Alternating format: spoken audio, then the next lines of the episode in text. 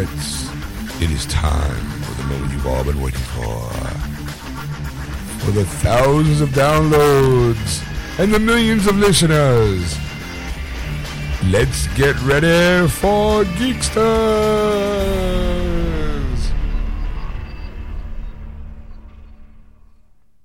And welcome to episode 195, part two of Geeksters. I'm your host, Ed. I'm your host, Sean. What was that look for when I was doing the opening? I- I'm ready for people, to, wrestlers, to come out and just, you know, like, or boxers to come out and start beating each other for senselessly because you sound like that guy. And let's get ready to rumble. whoa, whoa, whoa, whoa, whoa. You don't want to say that. We'll get sued. Oh, Remember, he, he I didn't co- finish it. Yeah, I was gonna say he copyrighted that, so Ah. if you say it, you got to pay him. And I'm I'll be I'll be happy because we'll get a letter. Something we could post on our Geeksters wall. I'm just saying I don't want you know to hear that. Excuse me, gentlemen. Um, we heard you use a certain phrase because I guarantee you they'll find it. They'll someone will find it. It's like, whoa, someone used that phrase. Oh, he didn't use the variation. We'll let that slide because it was the tone, but not the message. I also did it like in a kind of in a Mexican accent. So I don't think it matters. It does not matter. Okay. If you say the let's get ready to, eh, That phrase is copyrighted. No matter how you say it, in whatever accent, you can go, let's get ready to, or, oi, let's get ready to. I don't understand. Hey, yo, let's get ready to. You know, that's ching, ching, ching in Michael Buffer's pocket. anyway, so hi, everybody. Welcome to part two, where you can double your pleasure and double your fun. What? I was hoping for a little bit more, but no, no. Um, here in part two, we give you the releases of the week. yeah, we, We ran a little long in the first hour, so we decided to uh, bring it here. Yeah, you know, Yeah. get a little bit of a hey, what's coming out on movies and video games. I give a review on Lego Star Wars, We talk about an app. an app. Yeah, briefly, real briefly. All of a sudden, I become duck. Fuck it, I know that's uh, Sylvester Sylvester. the cat. Yeah. But uh real briefly, it was not it's a blip in the radar of the talk show. Of the of the talk show, show. of the show that we do. It's more like a and I spent more time talking about how small it is versus on the actual time that I spent on it in the beginning of the episode. There you go. Just saying. All right. And then uh we give you I give you my review. We Uh-huh. give you nerd news, and then Scandal rocks Geeksters Yes. at the end, Ed and I have a debate on whether or not you will you'll hear it, but then and we'll explain it at the end. Yes. So you know, sit back, relax, and then we'll all answers will be revealed. Ooh. See you in part two. And we're back. You're listening to Geeksters live on AquanetRadio.com, iTunes Radio. Tune in, and don't forget to check our Facebook page out, Geeksters Radio. And just follow us on those apps that he mentioned earlier. Sorry, uh, uh, you know, you you missed here a little backstage talk. Um, I was sitting here waiting for Ed to, you know, rejoin the show, and I was like, usually, you know, we try to time it so that the song's over, and I didn't want to wait for another song to go through as he was walking in, and the show ended, the song, and I was like, I'm going back, fuck him, let him panic. So uh, anyway, so welcome back to the show. And as we were on, uh, what do you call it? As we were on our break, Ed was talking about uh, a a new uh, app that he had from being at Disney. It's called Shop Disney Parks. Yes, it's a. Uh, So I downloaded. it. I will tell it because he's he's just getting shit ready. I I wanted to. I was having problems. He told me about. it. I was like, well, it's a, here's the idea, folks. This is the genius behind Disney. Let's say you're at the park at Disney and there's something that you like, but you know what? You don't have enough space in your luggage to ship it back home. With this app, Shop Disney Parks, it's free, by the way. Of course it is. You can actually have that item shipped to your house. Pay for it online and ship directly to your house. All you gotta do is what, scan a barcode, or is it, it you know? well, no, it if you're in the park itself, you can scan the barcode and it will show you like where you can buy it in Disney itself, or you can purchase it on at, on the app and and have it sent to your house. But if you're away from the parks, like we are now, you can look up any item you can just do it by name, like if you want to look for like Dory or or Mickey Mouse or whatever. Right. And then they have they they they subgroup it into shirts, you know, uh, plushie uh, dolls, you know, action figures and so on. And you just pick the the item that you want in that subcategory, and then you can find all that with that, and it has an image of everything that they're selling. So you go, oh, that's what I'm looking for, and you would click on that, and then just purchase it right then and there, right on, right off. That Yeah, app. I'm right now. I'm looking at all the Star Wars stuff. I can see Boba Fett's head because I'm sp- looking for specifically for a pair of shirts for me and my girl that I had mentioned. I was like, I'm gonna have to buy that. But uh, yeah, I see uh, a Vader Lives T-shirt, which I like. There you go. uh, a nice, nice Star Wars Darth Vader one. That's nice. Look at that one. That one right there in the. the thing. Wow. That's nice. Isn't Yeah. it? Wait, wait, like, which one? This one right here. I have that one. Really? Yeah, You bastard. no, I'm not buying it. it's a nice shirt. Yeah, it is, but I don't want us to be, you know, hey, twinsies. I'll text you and go, are you wearing this shirt? Ooh, see, like, okay, like that, that Millennium Falcon shirt right there. Look at that one. Yeah, it's nice. Uh, yeah, it's nice. Anyway, so, yeah. Nice, Sean. Do visual stuff on the fucking radio. You're a genius. well, yes, yes, he is. All right. Well, now, thanks. Welcome back to the program. And now let's get right to releases of the week, Ed. Uh, releases of the week. Here we go. kids. Yes. What do we got coming out in Blu-ray and DVD this week? Uh, the first one I'm going to mention, and uh, now I know. Oh, okay. Uh, it's called "I Saw the Light." It's coming out on Blu-ray and DVD. It's about uh, the singer Hank Williams, who's played by uh, Tom Huddleston. Uh, yeah, I heard. Loki. Tom, yeah, Tom Hiddleston. I, I heard he did uh, does a phenomenal job of of the caricature. Mm-hmm. I mean, obviously it's a real person, but they they said that he was really good. All right, what else you got? Uh, the Dark Knight trilogy special edition's coming out again on Blu-ray. Okay, well, this is the small version of the big version I already have. yes. because the one I have, it's the it's obviously Batman Begins, The Dark Knight, and The Dark Knight Rises. Um, this is obviously just going to be probably just the movies themselves because I have it came in like this big box and it had like um, a folding book where every page had the movie and like the cardboard thick thing. This is probably just hey, here's the movies. Okay. It's probably gonna be a lot cheaper too.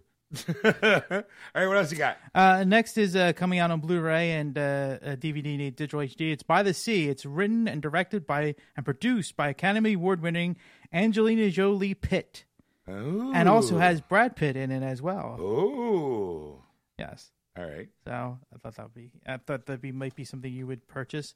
It looks too serious. Oh, okay. Uh, it I, I, as much as I love Angelina Jolie, I like her in action movies, not necessarily the heavy dramas. I love her, but all right. What else? Uh, the Vigilante Diaries is coming out on DVD. Okay, what's that about? The high octane action film featuring 90s movie heroes, explosive action, international espionage. Uh, Vigilante revolves around the team of back op agents turned crime fighters led by a brooding anti hero known as the Vigilante. Uh, missions of rescue and revenge take us from mega missions to early uh, the, uh, and the underbelly of Los Angeles and faraway places like Iraq, Armenia, Russia, and the United Kingdom. All right, all right, okay, So Yeah. I thought it was interesting. I don't know. sure, sure. Okay, what else you got? Uh, House of Cards season four is coming out on Blu-ray and DVD. okay, I, I like that show, so I'm in. Uh, then there is the WWE Living of Living on Razor's Edge, the Scott Hall story. It's coming out on Blu-ray. Okay, And uh, in memory of a documentary serving the late the late American musician Prince, featuring in- interviews and Uh, backstage. here we go. Yes. Yeah. Speaking right. of Prince, there's Prince Maverick, a double DVD tribute to the finest musician, performer, and composer of the modern age. Okay, here you go, folks. And Prince, Reign of the Reign of the Prince of Ages, another documentary of his legendary life. Wow. I wonder which ones are the the okay, you know, the the sanctioned ones are all these the since he's now no longer with us, there's no one to sue them. Right. You know? all right. Anything else? Well, he's got he's got family members. I'm sure those family members are. Uh, or probably, you know, like we need to make some money now. I mean, I don't mean to be like because we're broke. I mean, I kind of feel like, kind of like how Elvis and Michael Jackson they have an estate, and you want that estate to, you know, still earn an income Right. so that his family can be taken care of. Yes. So uh, I mean, they're probably okaying a lot of this stuff just so they can, you know. But sometimes I always feel like a lot of these things are unauthorized biographies. Mm-hmm. Um, but I'm sure, like in a couple of years, you'll probably see like an, un, you know, the official Right. autobiography Right. of of Prince and his, you know, his purpleness. Yeah, and then of course they have an Eric Clapton one, "The Glory Years," is also coming out. Another documentary on the on Mister Slowhand. Okay, That's I think that was his nickname, wasn't it? I, if you say so. I that's Like, all right. Sure, yeah. Uh, okay.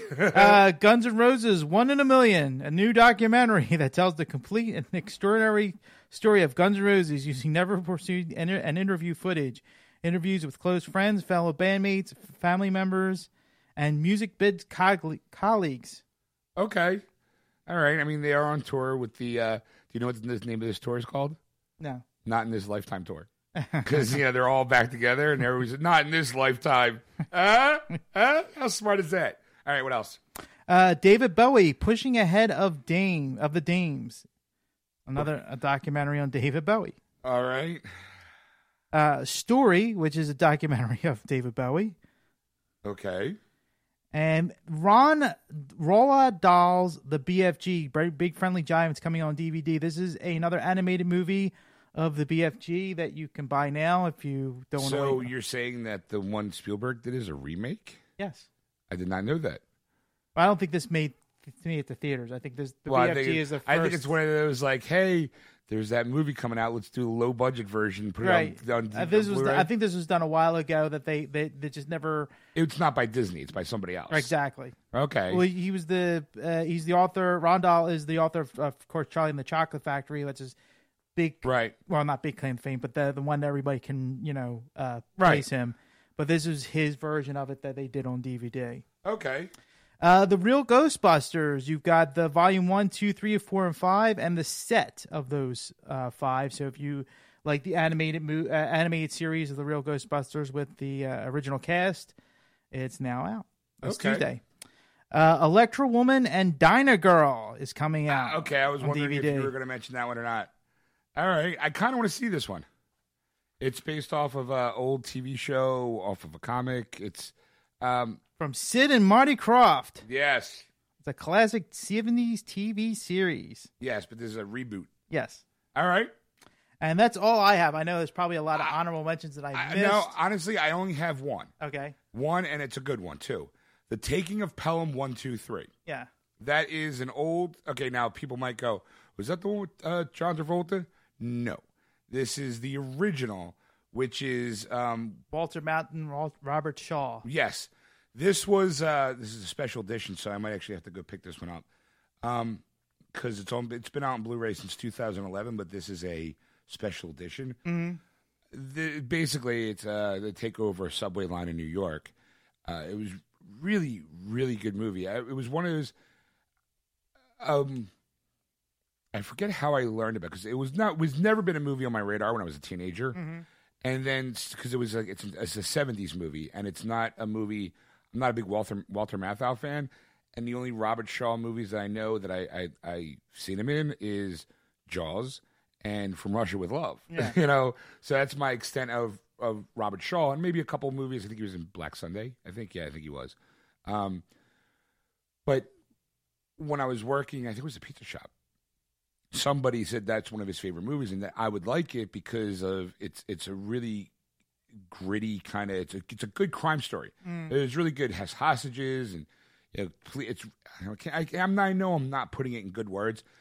I felt like the Denzel Washington John Travolta version was good, but it's definitely pale in comparison to the original, in my opinion. Okay. Now, uh, granted, now a lot of people going, "Well, it's a movie in the '70s. I don't know if I can really like it." You know, open your mind. Like saying, it it feels very '70ish only because of the style and the atmosphere. You you looking out in the city, it's it's you know New York in the '70s. So that way, you know, um, Times Square is gritty and dirty like it should be. Right. You know, but it's still a damn fine story.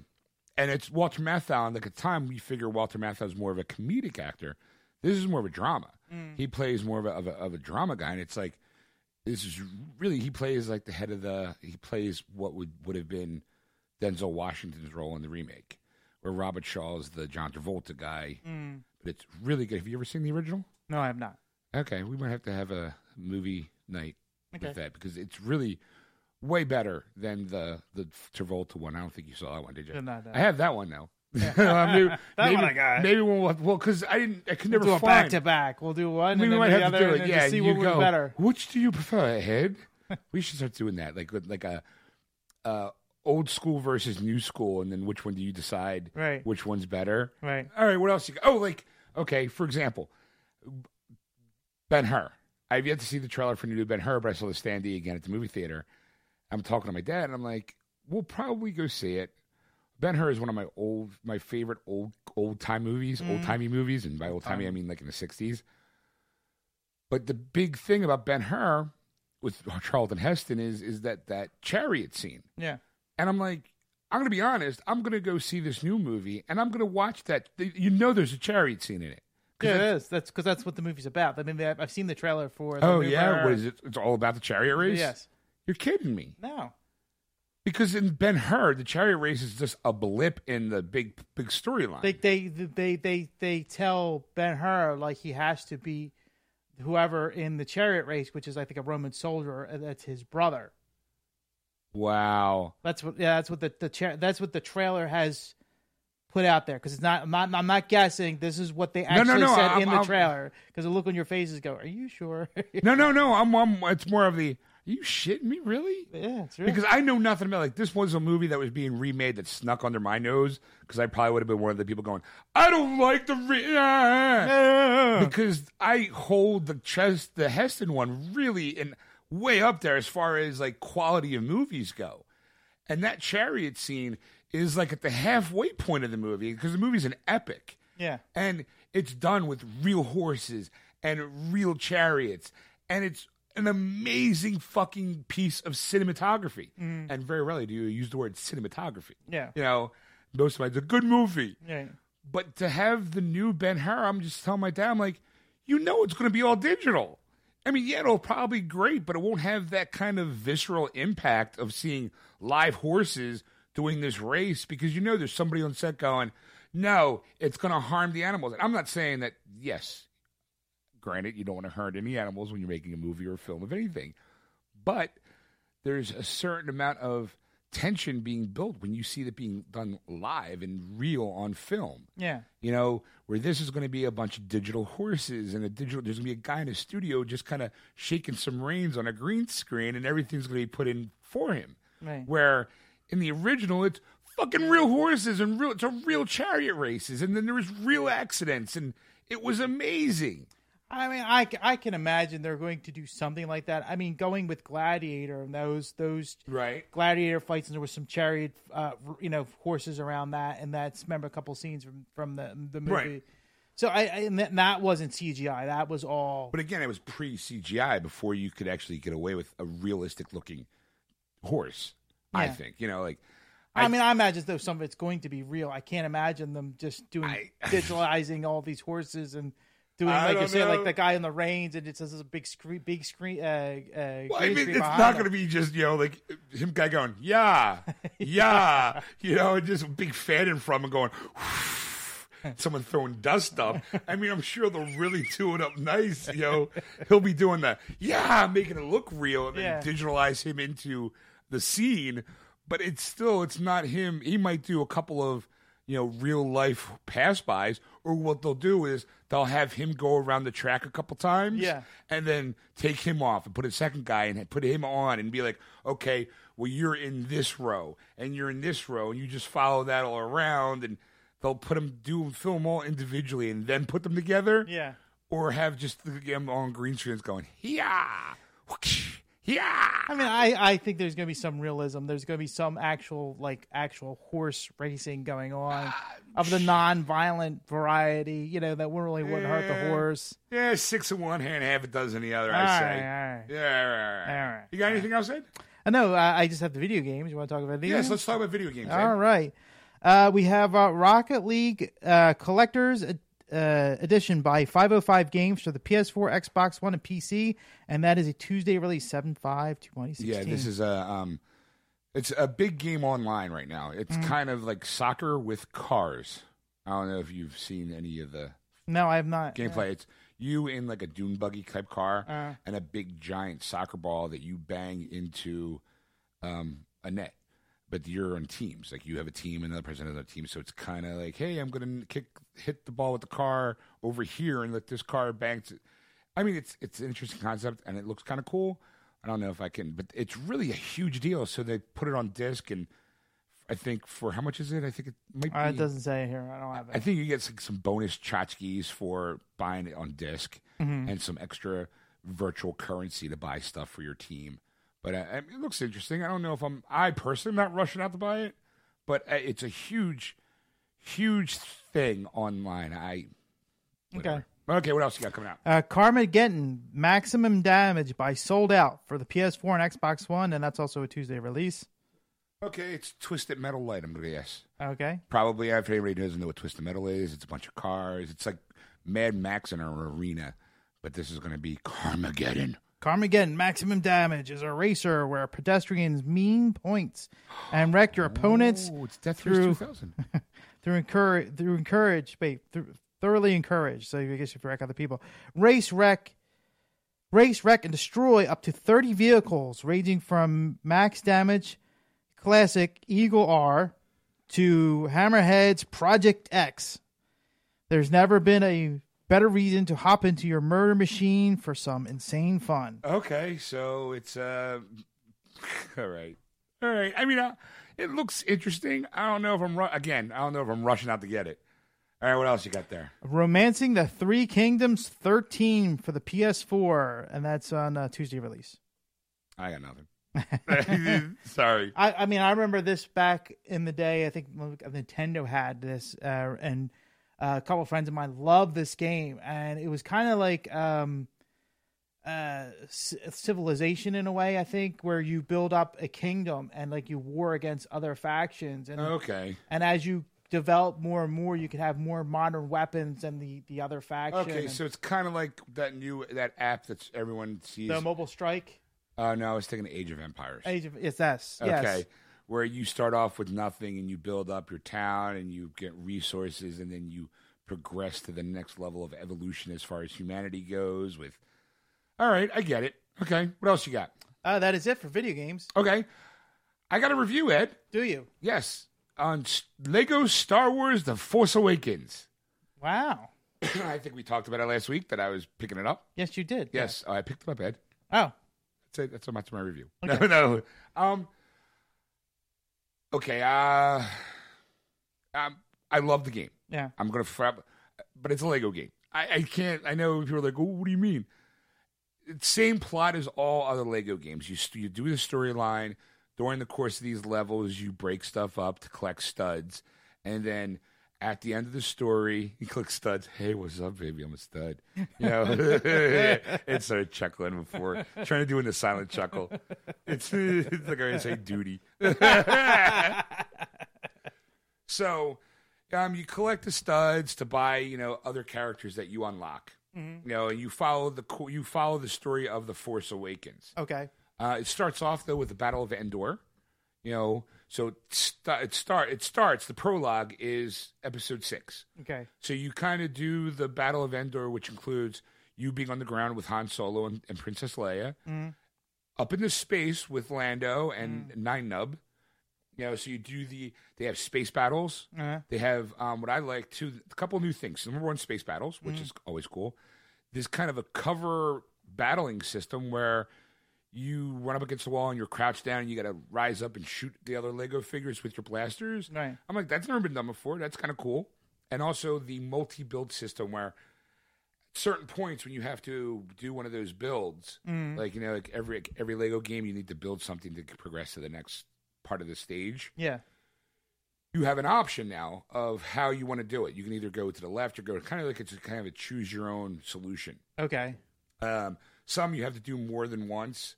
Like you have to do one, then do the other one, or vice versa. Okay. Um, but you have to break it pick either left or right, and it builds the one that you want, and then break it down and then do the right one, S- or or the left one, you know, whichever one. Let's you, start with second whichever. one, right? Yeah, there, there. Sure.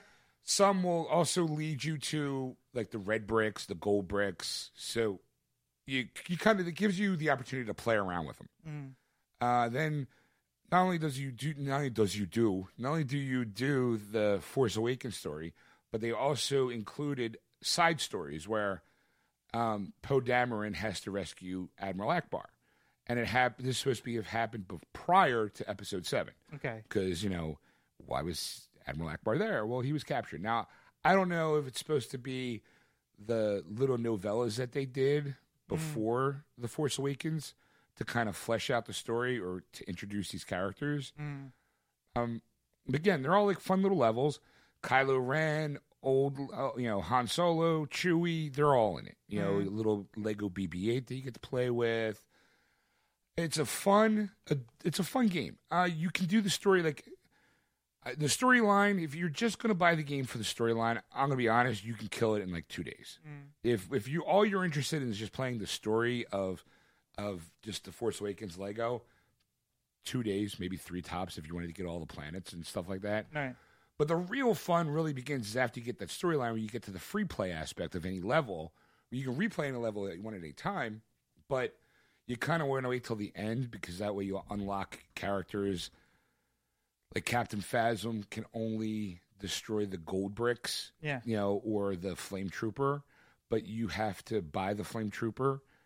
You know, I think it's like twenty five hundred studs to get him, and It's he, a lot of studs. yeah, you know, get the flamethrower guy. but if you play the um, Captain Phasm level, that's you get her automatically. okay. So you can if you just wait and just do all the planets, and you can go back and do all the free play, and then try to find the the mini kits, the red brick, all the all the gold bricks, all the collectibles. yeah, all the collectibles. To me, that's where the games. To me, that's where the game really starts because that's why you buy the games is because they're e- always easy to get hundred percent, you know, to platinum. Mm. But you, you know, so like, why not spend the extra time? It'll probably take me a couple weeks to actually do it. Might take me a little longer because I did get sidetracked with Overwatch again. I'll explain why in a minute Mhm. after I get done this review. Um, I, I recommend the game if you're a fan of the Lego games. This is a great game. It's a solid game, and what I like is that they seem to kind of push gameplay for the Lego games with each iteration of a Lego game. Like you know, sometimes it's like, hey, here's this, and hey, here's that, and then you see that that gets incorporated into the next game, and with something else new. Like the whole multi build thing is new. The cover system is new for, and it's not throughout the entire game. It's like little sections Mhm. to help propel the story. Um, space battles. Space battles are always great when you're doing Star Wars. You know, um, I can't say the same for Battlefront. Uh, you know, you know, they don't have space battles, but they have air to air combat. Yeah. Um, and of course, you know, John Williams music is is predominantly in the game. I particularly like that they actually got the whole cast from The Force Awakens to actually do new lines, like Mm. to flesh out the storylines or comments, like to have um, the, the woman who plays Captain Phasm have her own level, so she fits predominantly. It's not like they're not just taking audio clips from the movie and dropping it into the story. She was actually in the studio doing more lines. Okay. Now that includes John Boyega, Daisy Ridley, Carrie Fisher, Harrison Ford. So to, Oh, get the money welcome. so like there's a level where you know you have Han in that ship with the Raptors, you know the big Mm. beholder things. He's like he had to get three of them. Well, here there's a Lego level of him getting one of them. You know, like that story, but it's him predominantly talking through a lot of the the, the storyline of that cute little level. Yeah. So like there's Harrison Ford doing a fucking video game because it's so easy to find somebody who probably can do an impersonation, but to actually know that it's him kind of gives a little bit of a I can't believe they got Harrison Ford to do this fucking game like because there is this one moment and you know how much I adore the Star Wars and how much I adore Harrison Ford and, Yeah. and, the, and the crew. There's a moment where towards the end when they go from the base to the Star Killer base Mhm. where Han takes Finn to the planet. Yeah. Well, there's a level specifically designed right before takeoff where you actually have to get the you have to um put stuff onto the Millennium Falcon, which is weapons, guns, and one more thing. I mean, weapons, fuel, and one more thing. And I'll tell you what this one more thing is. It's Wookie cookies. Okay. All right. And it's funny to hear Harrison Ford to go, yeah, we need we need three things. We need uh, weapons, we need fuel, and we need Chewie here, and we need Wookie cookies. And I'm just like, Harrison Ford just said Wookie cookies. That's funny, fucking funny. That is so funny.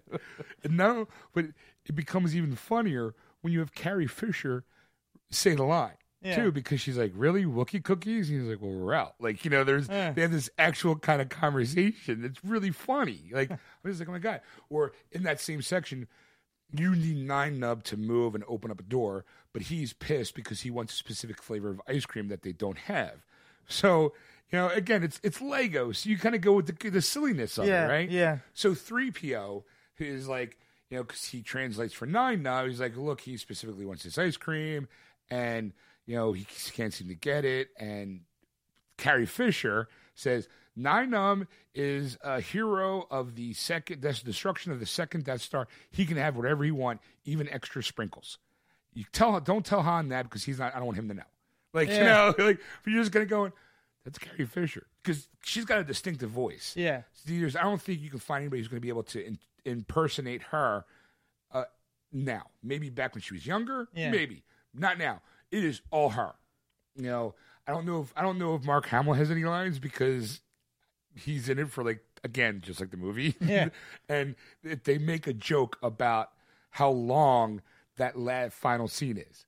Like that's what I like about the Lego games is that they make they poke fun at what they're honoring Yeah. because you're, you're watching this whole thing, and there's you know where she kind of hands him. The, there's these moments where you just just random goofiness. Like, um, here's a quick one in the Force Awakens when the stormtroopers are landing. You see the internal, you see the flickering of the lights. Yeah. Well, in the Lego mo- in the Lego version of the game, it's because someone's flicking a light switch. Yeah. You know, they're just they're just bored and they're flicking a light switch, which is causing the the flickering of the light. Yeah. Until someone throws something at them to make them stop.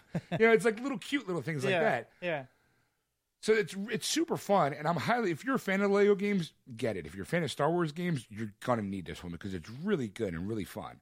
Uh, highly recommend it. And I got the version that comes with the season pass, so I'll be holding on to that game for a little while Yeah. all the packs are done. Because I know I'm gonna platinum it. You know, probably by the end of the month. Okay. You know, but I got sidetracked because of Overwatch. Right. Now I've talked about Overwatch in the past, so I'm not going to re review it. But Yeah. for anybody who doesn't know who's been playing it and has not really been paying attention, they started this thing called uh, a season where they're going to be ranking you and your playability, and then there's obviously perks for winning, perks, you know, um, things if you lose, like you get these this a point system, um, which I'm really interested in trying out. The only problem is you have to be a level 25 to actually get started in it. I'm at like a level 20, so I'm like, oh, like, I'm gonna do some. I'm gonna do some crunching. Right. Now it's not super hard to go up in levels. I actually was playing last night, and I was playing with a guy who was level 99, and I was like, whoa, look at you, Mister. I have no life. You know.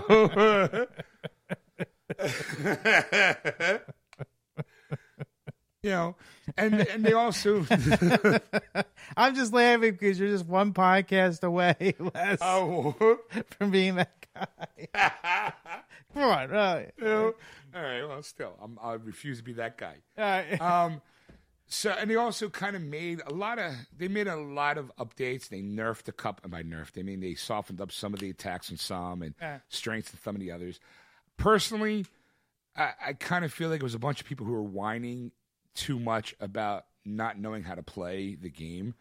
Uh, the guy, had a I had a guy come in. He wanted to buy Overwatch, and I asked him what you know, like what made him want to buy it, and he's like, "Well, I'm a huge Call of Duty fan." I was like, "Well, you slow down there, you know." You got to let go of that Call of Duty mentality because it's not about kill death; it's about accomplishing missions. You know, your goal. And I'm like, they nerfed a couple. Like I always feel like people gravitate towards the characters. 21 characters, and you're gonna have a favorite. Mine's Reaper. He's a guy that wears a mask that looks like a skull, and he's got two fucking shotguns. He looks badass as fuck, right? Right. So I love playing him. But there's people out there who are gonna get, who get hand my ass every game Yeah. because they know the counters. Yeah. Like there's a there's a thing. Um, Bastion, he is a robot that turns into a tank and turns into a minigun. And usually the person who knows how to play him puts him in a corner where it's hard to reach and he can just, you know, his back to a wall and just as any one of anybody comes up, he just guns him down. People feel like he's overbalanced, like he's over, like he's OP as fuck. You can't beat him, blah blah blah. But that's because you're playing a character that that is designed for in close fighting. But if you grab Widowmaker or Hanzo, who are the snipers of this group, you can pick them up from afar because your range is way better than his. Yeah. So, and it's not like once you pick a character, you're stuck with that character through the entire game. At any time during the course of your match, you can run back to your base and switch characters, or switch characters if you happen to die. So I've done that a couple times where I've played a character and I'm like, oh my god, I'm getting my ass handed to me, and now I need to I need to switch my tactics on the fly, mm-hmm. you know, to go with this character because we need to help achieve the goal that's needed. Mm-hmm. A lot of people don't think that. I'm not saying I'm. A lot of people think that way, but a lot of people also don't, where they just kind of go, I like this character, so I'm going to play this character all the time. Right. And then wonder why you're getting your ass handed to you because someone knows the counter to that character. Right. So I kind of feel like a lot of people bitched about the overpowerness of some of the characters. So Blizzard went through and kind of redesigned, like um, um, McCree, the, the the six shooter guy. People were saying that they were taking advantage of. He's got this flashbang grenade that he can throw down, but he's also quick on the draw. So a lot of people, which when you throw the flashbang, you know, stuns the person in front of you, and then you can do like the six like, and it was killing people like almost like a one shot kill almost. Right. So they kind of remodified him so that there's a, there's a cooldown rate from once you throw this to when you can throw it again, or there's it's they they they do they tweaked all the characters. Yeah. Now sometimes that's needed, sometimes it's not. I just personally, I think it kind of takes away the challenge of learning a character, learning the char- the counter. If you're going to start lightening up these characters or making one less powerful and one more powerful, to f- try to find an even balance, because I don't think you really are ever going to have like when you when you lower the stats of one character, you inadvertently raise the stats of another character because if that person's a counter to the original person, they're now more powerful. Yeah. So now you got to. It's like, eh.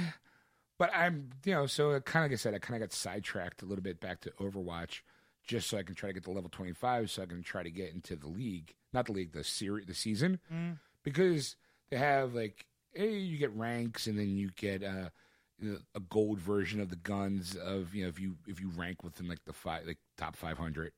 Okay. I don't think top 500 is going to be too bad, but if there's 10 million people playing, it's kind of like a.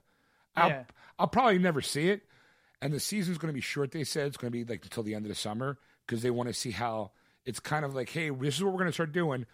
Here, go at it, and then we can kind of see how it works, and then when we do season two, we can take what we learned and adjust appropriately for a longer season. Yeah. Like I think season one's going to end in August, and season two is going to start like in October. Okay. You know, so that way they kind of work out the bugs and shit. I don't know. It game's still fun for me, so that's what I've been doing. All right. You know, uh, you've been doing it. You actually, I think, went outside of your. You stopped playing Star Wars for about twenty minutes. Well, I, uh, I, I, I had some extra time this weekend. I, I have a four day weekend through the through the uh, the uh, national holiday we have, and uh, my company was nice enough to give me an extra day off, and um, I had really nothing to do, so I just kind of wander through. Now, one of the things I have is with GameStop is is that I like to get the print there. You you have a membership that you can get discounts if you own a pre-owned game. And you you uh, you get ten percent off with this membership, Right, and it yeah, gives you a month monthly book or, or not book, but a monthly magazine they send you of the Game Informer. the Game magazines. Inform, right? And it tells you about upcoming games and so on.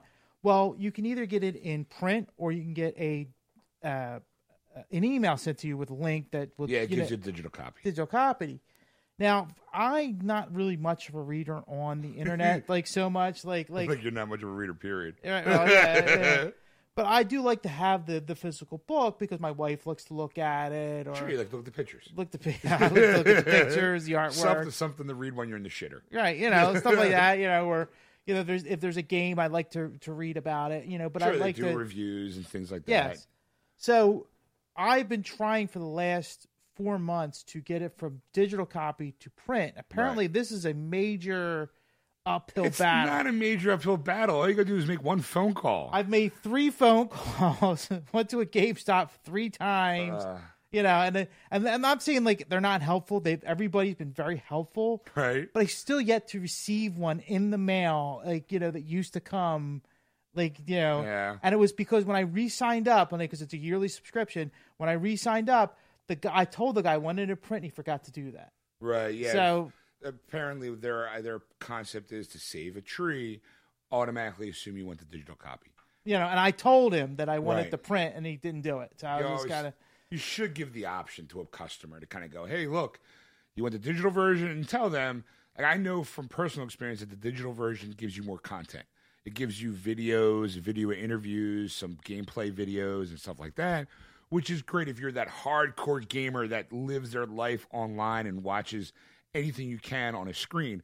But if you're like me and like yourself, go, look, I got about 20 minutes because I've got to take a really big, long poo let me take something to read. There's my Game Informer magazine because I'm not sitting in my lounge chair going, "Oh, I see the new Game Informer's in. Let me let me peruse through that." Yeah. Like I'll skim through it when I first get it, yeah. and then I put it on my my on my dresser until I got to go. Ooh, I think I got to poo. Grab the magazine, hanker down, and go. Oh, look, let me read this article in virtual reality. Oh, oh, it's the ATC. Looks pretty good. Bloop. Yo. Ooh, the PlayStation hmm. VR comes out in October. Bloop. so so anyway, so I went to GameStop on Friday on my day off, and I got harassed into buying video games because apparently my GameStop knows I really don't buy much in terms of video games. you don't say it. Yeah, so the jackass behind the counter goes, "Oh, you don't even buy games anyway," you know. So they had it going on now. I actually, if- if you're you're listening to this live, it's already over. it's already. over. I thought it was tomorrow. Last It's all weekend, I think. I don't. I don't. I know it was going to be over Sunday. the manager said it was supposed to be over Monday. Yeah, well, I think I think they might extend it till Monday, but I'm not really sure. Okay. Go ahead. Well, you could you could say Monday. Go ahead, because GameStop is going to be open on our national holiday. Just so you know. Yeah. So I mean, if you want to, if you want to crash the, you know, go over, you know, especially if you're in the Philadelphia area in the Northeast, you want to go to the Bel Air Shopping Center. There's a GameStop there. You can, you know, go. That's my local GameStop. You might see Ed there. Yes, I doubt it because I've already got games. but I did pick up three games because they're having a, a sale going on. Buy two. It's any pre-owned. It's not just games. It's anything that's pre-owned in their store. You buy two of the items and you get a third thing free. Right. So as as any, many of you know, I really only have one game. Technically, I have two. I just haven't played the second one yet, which is the, the latest Batman game. But I figured, you know what? The one game that Sean has always talked about that I wanted to play, and I've I've been yet to buy it was Watch Dogs. Okay. And I did see it at the E3 conference a few years ago, and I, I and I was like, wow, I really want to play this game, and I kept wanting to buy it, wanting to buy it, and then finally I figured, you know what, it's pre-owned, so let me pick up a copy. And of course, it's buy two boy get one free. So I'm like, well, might as well get two more games while Sure. I'm here. So they had the remastered God of War three, so I picked that one up. I played it on the PS3, but I'd like to see it on the PS4. And then of course the our, our my the the the the uh, you could say uh, game, the senior game advisor. Senior Game Advisor. Thank you. Good. I don't know because I, I think they retitled Well, everybody. there's, That's there's store leader, um, assistant store leader, uh, senior game advisor, yes, and then a game advisor. yes. Go ahead. So the Senior Game Advisor and the assistant lead, assistant store leader. this their leader came over and was helping me try to pick up the third one, which was Darksiders Two. Right. Yes. right. Okay. One of them was Sean. Anyway, All right. So, so. So so so I picked those two those three games out. Now, of course, I didn't really play as much, you know, because I just wanted to make sure they worked because I only have a week to either return it if I don't like it or to get it if it's broken to Right, get it right. exchanged for another copy. Now, I'm not the type of person that will, oh, I didn't like the game, you know, return it, Right. you know, or played it a little bit and you know, it wasn't enjoyable. But those three choices were very good. Of course, like I said, I wanted to play Watch Dogs, so I knew I was going to own that one. Obviously, God of War three. I've played every God of War show, Right. uh, game there was out there, so that one was a keeper. So Dark Darksiders two was the only one I wasn't sure about, but I really enjoy that one. I was playing it, and you play you play the uh, one of the four horsemen, the horseman of war, No, it's Horseman of Death. the horsemen of death. Yes. Oh wait, no, no, that's what you're. You're, You're- you're- looking for war. Yeah, you're you're I'm looking for war. Well, see, the thing is, the storyline behind Darksiders 2 is that in Darksiders 1, you play War, and War is accused of starting the Armageddon, yes, and he is in jail or he's he's he's been taken, yes, and it, Death, his brother Death, which is another one of the four horsemen, is trying to prove his innocence Mhm. and get to him, and also prove his innocence.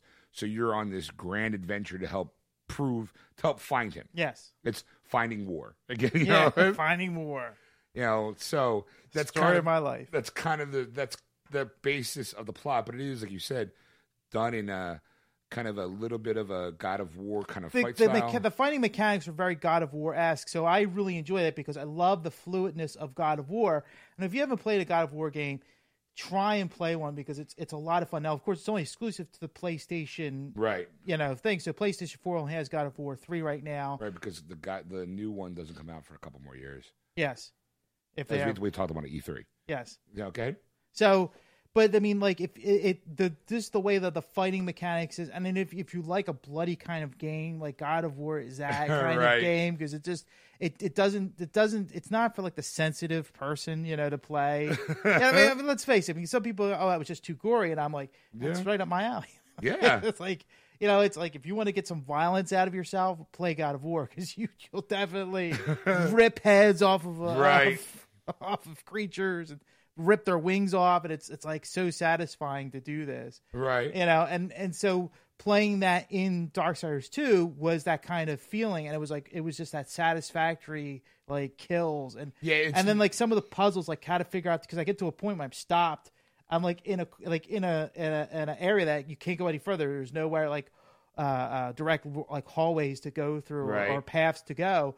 So then now you figure out how to like if you you figure out how to climb. So you have to now climb, Right. and then all of a sudden now you're climbing upside down, like like hanging from the, the ceiling, basically trying to get to the next part. So that way you can continue. On Yeah, like I said, it mixes a little God of War with a little bit of Tomb Raider, Mm. with a little bit of um, uh, what was the other game I was thinking of too when you play it? Um, a couple RPGs because there is you can upgrade stats and all Yeah. at some point in time.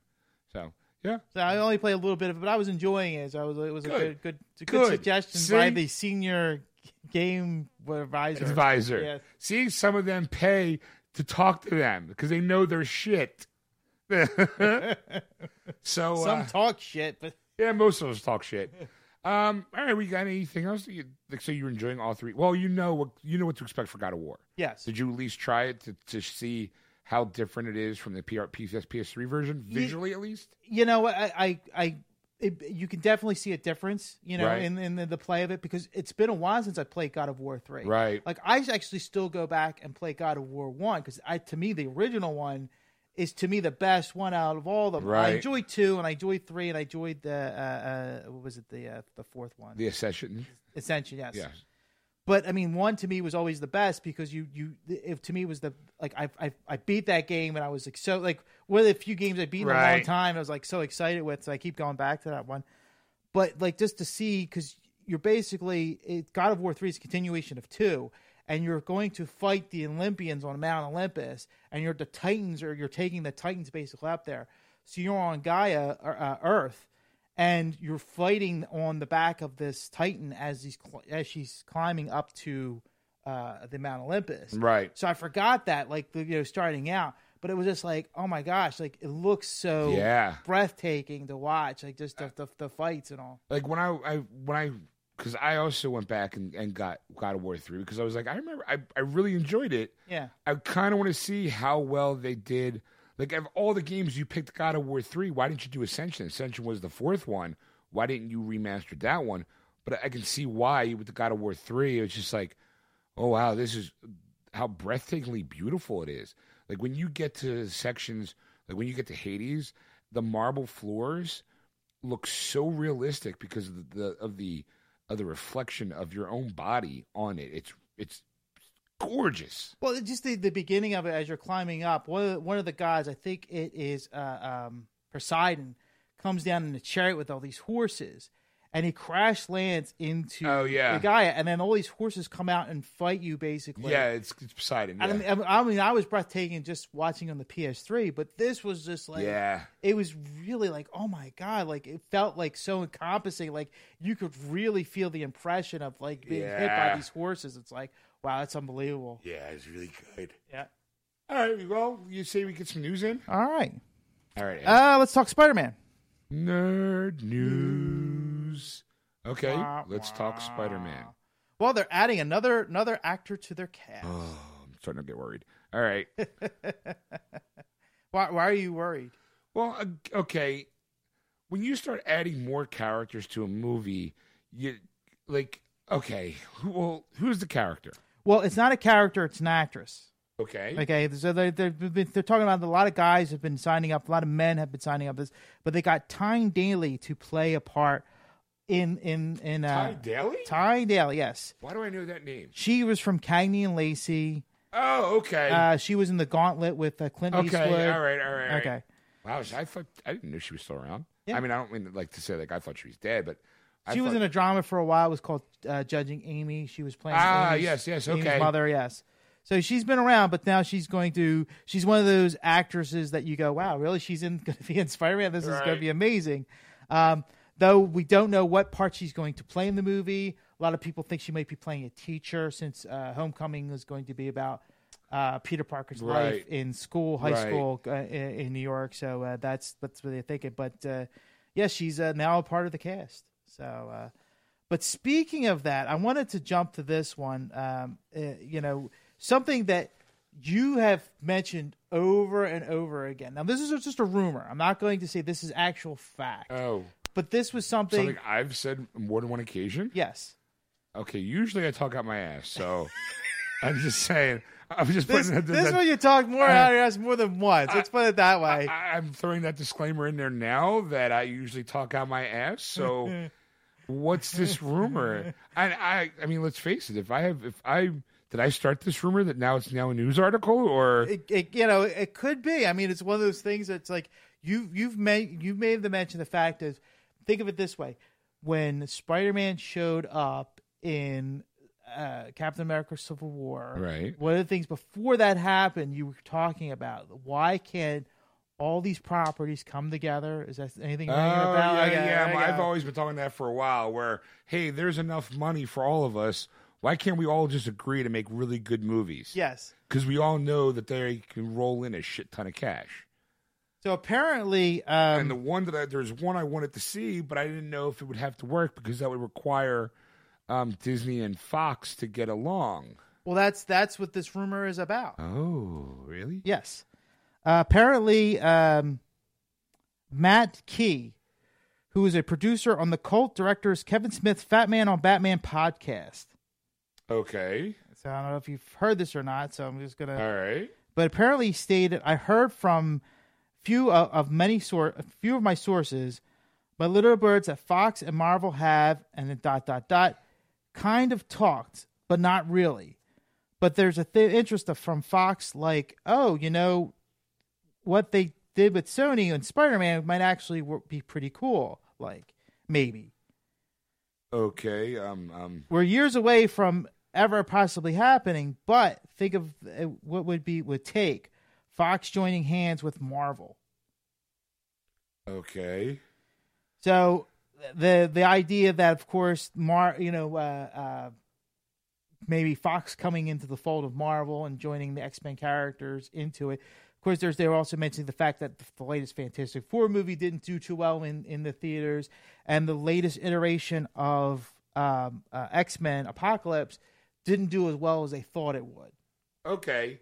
All right. So what it sounds like is that, um, I did, I did talk about this in the past. Where Yes. why not? Why can't I think that Sony getting along with um, Disney Mm. to do Spider Man? I think if Spider Man does really well, Yes. I think you're going to find other companies, uh, Fox, might kind of go over and say, "Hey, look, obviously the Spider-Man thing worked. What do you say we do uh, Avengers versus X-Men?" Right. You know, like why not? Like, or Or Okay. just have X Men characters in the Marvel universe, like yes, Captain America, or look, like we, the new Avengers we coming. know yeah. that Infinity, the Infinity War movies might need a couple of the characters that we have. So, if we let you borrow them for this storyline, will you help us with our next movie? right. Now, I, yeah, it's great talks, but I don't. Okay, here's the problem with it, Okay. and I've always kind of felt this way. There's too many egos at play Mm-hmm. when you start dealing with, like Bryan Singer started the X Men movies, then left, and now is back. Uh, you know, now you don't. It's it's a matter of opinion whether or not he was good for the series or bad for this. Really depends on how you feel. Like I do know that he walked away from X Men three to do Superman Returns, Yeah. and then didn't do First Class, but he, I think he produced it. He didn't direct it. Brian Vaughn did. Okay. Um, but then he did come back for Days of Future Past and Apocalypse. Right. So is he going to come back to a third one? And if he's going to come back to a third one, now I we talked about the movie Apocalypse. I thought it was okay. I mean, I wasn't blown away by it because it felt like okay, it's just another X Men movie. Mm-hmm. Like it feels exactly the same. It didn't didn't have any kind of a pop for me. Mhm. It was good, um, and I'd watch it again. It will gladly go on my DV my Blu-ray wall Yeah. you know. But I'm I really am hoping like you know what? How about cheer the fucking movie up again? Like like where's the comic book in the movie? Like at least with the Disney movies, they're comic book movies. There is a comic element to it. Right. You know, where I kind of feel like the X Men is it's a comic book movie that wants to be a real movie, Mhm. where it's more realistic than comic book. Yeah. And, and I mean, I, I have no problem with that. I just come sometimes when you walk out, like especially after Batman v Superman, and then you see Captain America, you know, Civil War, and then you see Apocalypse, you feel like you had this great sandwich with shitty bread. You know, I- uh, they kind of like the the bookend movies from Civil War are so pale in comparison that you kind of feel like for me, I just felt like, okay, well, that was a nice sandwich. I just wish the bread was had a little more flavor to it. You know, Yeah. and I I don't know how I don't know if Bryan Singer is going to want to be um agreeable to maybe brightening it up a little bit or letting the characters from the X-Men movies that he helped found, you know, I mean the movie versions that he helped f- with the foundation of I don't know if they can play in a Marvel movie at this point. Yeah, but the the, the really the the going back to like with Marvel versus X Men, you know, uh, uh, Disney versus Fox. When you when you're looking at Disney movie, they have the right writers doing the movies for those movies in terms of they can add a comic element to it that people will still laugh at, and enjoy because it's Yeah. you know, and it's still a good enough movie that they go, well, if they took the jokes out, it wouldn't be as as good, but it still would be enjoyable to watch. Right, they're still solid movies. Right. Where where X Men is it's never you know they always kind of are serious you know there's not too much comedy going on to it too much. There is here and there some storylines in the comic book universe of X Men that you could have as as you know some comic elements to it. Not a lot but a few. And to me X Men Apocalypse was watching like you picking up Uncanny X Men and reading that one and then going oh there's another X Men line let me Right. read that one then that's how I thought X Men Apocalypse was was kind of like a, okay. a different line of comic books because you've already seen uh, uh, a Nightcrawler in X two, and you know with Ian Cummings, and I thought he did a brilliant job. Yeah, he was great. You know, but I also like the new Nightcrawler in this Okay. movie. You know, so like those characters were slightly different. I mean, uh, you saw uh, spoiler. Uh, Wolverine in the new X Men movie, which was totally different from Right. you know the yeah. previous movies, but you got that uh, like that Weapon X kind of feel, Right. you know, type it to it. So you you you you go, well, it's it's still the same storyline. They just told it a little bit differently, Okay. you know. Right. And and uh, granted, I mean, you know, I wish they would do a different storyline, you know, for it. But this was more of different characters they wanted to develop, and I I, I mean, I kind of hope that there was another one after this one, so like very soon that they're gonna, just going to go, okay, this was kind of like a prelogue of some characters you were going to get used to, and now the second movie is going to come out with these characters, and you're going to appreciate Right. them more because you'll know a little bit more about them, their backstory, okay. you know. But I mean, I I because I'm an X Men fan, so it's kind of I'm kind of biased on the whole No, thing. and but again, like, I understand that bias, but like I said earlier, I didn't hate the movie. right, I just I wasn't wowed. right. I was like, okay, I saw the X Men movie. It was good. Oh, I forgot what it was about. Like you know, like you walk out and go, oh, it was good, but I can't. I can't. There was no real standout moments for me. Right, because I mean the, the the major moment of it is the fact is is that you're you're fighting apocalypse, basically Right. defeating apocalypse, and that's the whole point of the movie. And it's just like it could be told in 20 minutes, like Right. literally, you know, like our, a half hour battle. And That's pretty much it. But like it's like some of the characters they wanted to kind of flesh out a little bit more, or they started kind of go, well, you you've seen Jean Grey and you've seen Cyclops and you've seen them, but this is kind of their more of their like beginnings, like, Right. like being who they are and how Okay. you know how we're gonna flesh them out now to the previous movies. Like this is how they are now. Okay, well, to go back to the article, I mean, if they're talking, I still think that they're going to wait and see what happens with Spider Man. I got to be honest. I, it's the the Spider Man Homecoming is one of those studios have gotten together in the past to make a movie, but I think when you you know you have Disney who is has been really successful with their their their Marvel line of movies, and you have the peripherals like Fox and and um trying to think mostly Fox and who was uh, and Sony. Sony, right? They've had hits, but more misses than hits. Yeah, I mean, yeah, X Men Apocalypse may not have been a bullseye, but it was definitely real close to a bullseye. Yeah. you know, it was profitable. it was profitable for them. So it's kind of like, but so has been the Amazing Spider-Man 2. It just was not critically liked and it wasn't fan liked. And I think the problem is, and I, I know we talked that the, the Ghostbusters movie comes out in like two weeks. I and I, I like I said, I hate to say that I want it to fail, but I kind of want to see that they're starting to take notice of the box office and not make a property and just go, oh well, they'll just see it anyway. Right. Like because I think that was the kind of mentality of the Fantastic Four was that, oh, it's a Fantastic Four movie, it's a comic book movie, people go see those, so it doesn't matter. And then when the first opening weekend happens and it bombs horribly, it, made me happy, not because the movie bombed, it made me happy because people are now starting to show, no, we care about the product itself. That's why we're going to see it.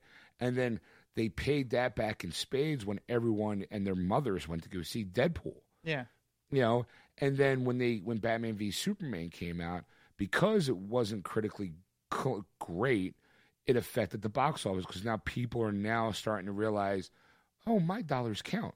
Right. If I don't want to go, if I don't, if I think that movie's going to be shit, you know what? I am not going to go see it opening weekend. I'm going to wait Yeah, you know, and see what the reviews are, and be like, you know what, Ghostbusters. I don't know anybody who's who's seen that trailer or who's heard that theme song that I played last week is even remotely interested in seeing this movie. There is nobody I've ever talked to that was like, yeah, that movie looks like shit, but I'm going to see it anyway. right. Like I think that now we're we're turning a corner where people are going to realize, you know what, it looks like shit. I'm not going to go see it. Fuck them. When you if you want me to not, if you want my money, make a better movie. right. You know, and I kind of hope that Ghostbusters again shows like it'll probably win its weekend. I don't, you know, I don't, not not really much else coming out in, in those two weeks. You know, like on that on that weekend.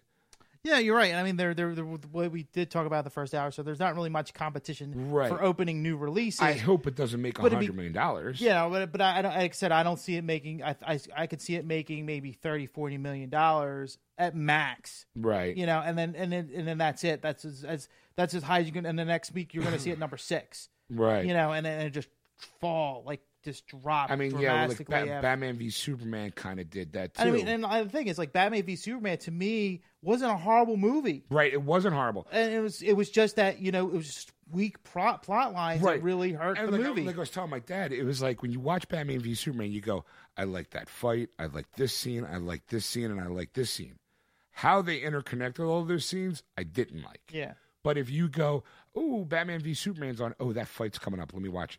Yeah, And then once that fight scene's over, you can go, oh, that's right, Martha. And then you just keep going on your, you just keep clicking. Right. Or uh, it's Doomsday. Let me watch that because that fight was pretty awesome. Look, there's the introduction of Wonder Woman. She's great.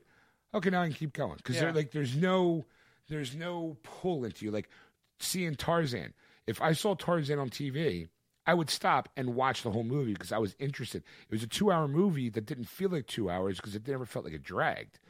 Batman v Superman felt like it dragged a lot. Take the second half. Right The second half really dragged. now, from what I've been seeing on the internet, in a couple weeks on the nineteenth, Batman v Superman: The Ultimate Cut comes out. That's that R-rated one that they're promoting, the director's cut. Yeah. it, some people are starting to apologize to Zack Snyder by saying, "Hey, you know what? This actually was a better version of the movie that came out. Still kind of eh, but it was way better than the what we got."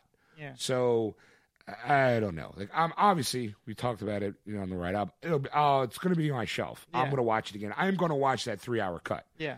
and I will report back to you. I don't know if you're interested in watching that three No, hour I'm, cut. I'm definitely I'm I'm curious because there's going to be an extra Jena Malone's in it, and she's going to play a character that was completely cut out of the movie. So I'm kind of interested in seeing that. I do want to see the sequence because, like I said, when we when I saw the Daredevil, the the two cuts, I saw the original theatrical cut and the the director's cut. The director's cut made it a little bit better. You know, Right. watching it, you're like, okay, you know what, I I, I can forgive that one scene that right. that Ben Affleck did, and I'm like, all right, I can go on with it. But going like you know for Batman v Superman, like I said, it wasn't horrible, but I'm like, if this if they can make it enhanced a little bit better, where I go, you know, what, I'm not that horrified with this movie, that you know, like Right, and, and, and, and I don't want to say horrified, but that's the way I feel. It's kind of like I, I really want to like it. I really, like, I really want to give it that like, Yeah, because it's the first time the two of them are on screen together, and you get to see the fight, and you really want it to be great, and it wasn't.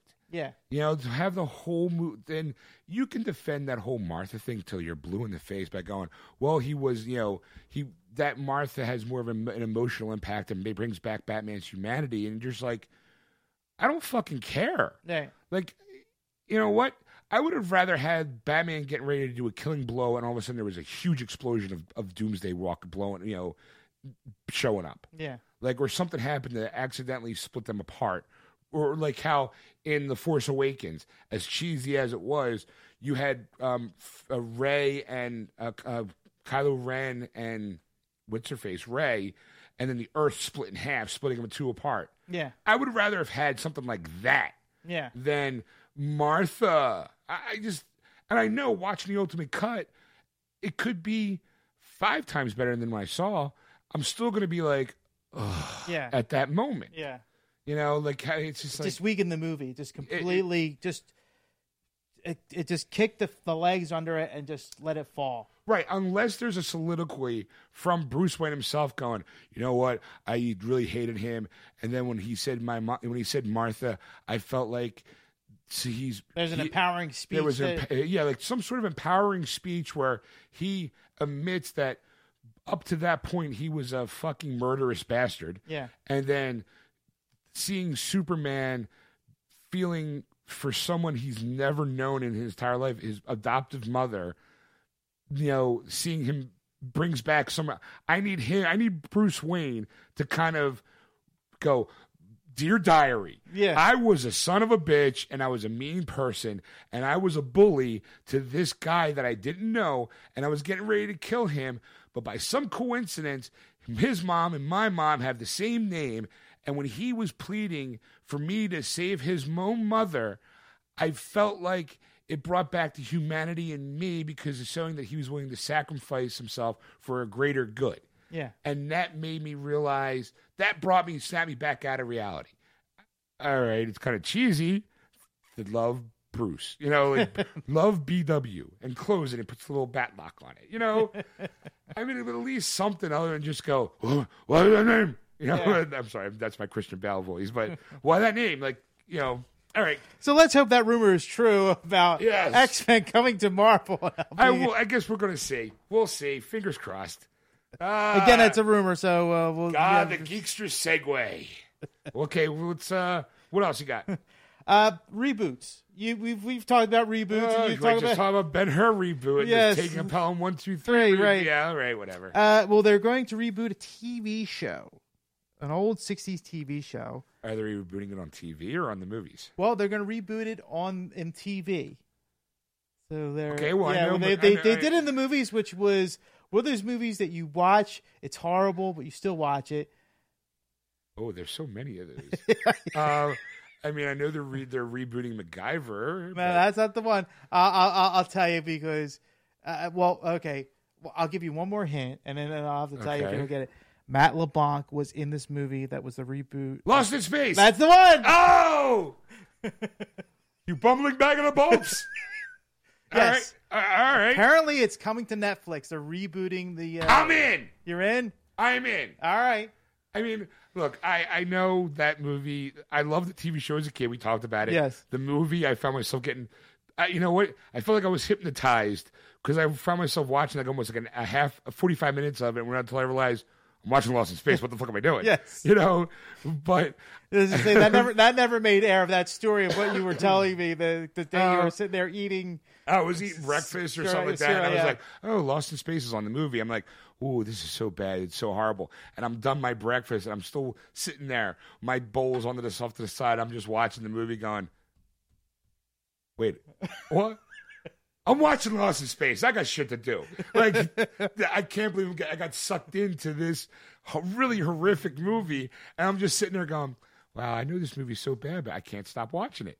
So, so Netflix has decided to go, you know what we want? We want more of that, except better. Yes. Yeah, all right. So the creative team of Matt Sazama and Burk Sharpless, these are the names, uh, are they're going to be the screenwriter, the writers of this. They were from The Last Witch Hunter, Dracula Untold, and Gods of Egypt. And the up, and not to mention, not to mention the upcoming Power Rangers reboot. Oh my god! All right, okay. Now, hopefully, the Power Rangers reboot will be good. Um, but um, what was the Gods and Gods of Egypt. Gods of Egypt, which was panned globally? Yes. Um, I don't know if the story was good or not, but obviously, people had a lot of problem with a lot of the casting members.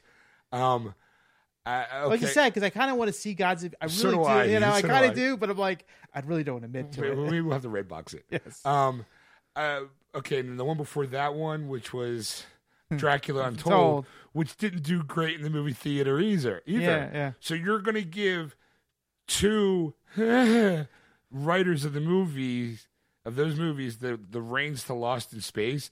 I mean, okay, that's great if you want shitty dialogue, Yeah. you know. But uh, all right, okay. The showrunner will be duties will be handled by Zack Estrin, a writer and producer best known for his work on Prison Break. Okay, all right. Well, they're all right.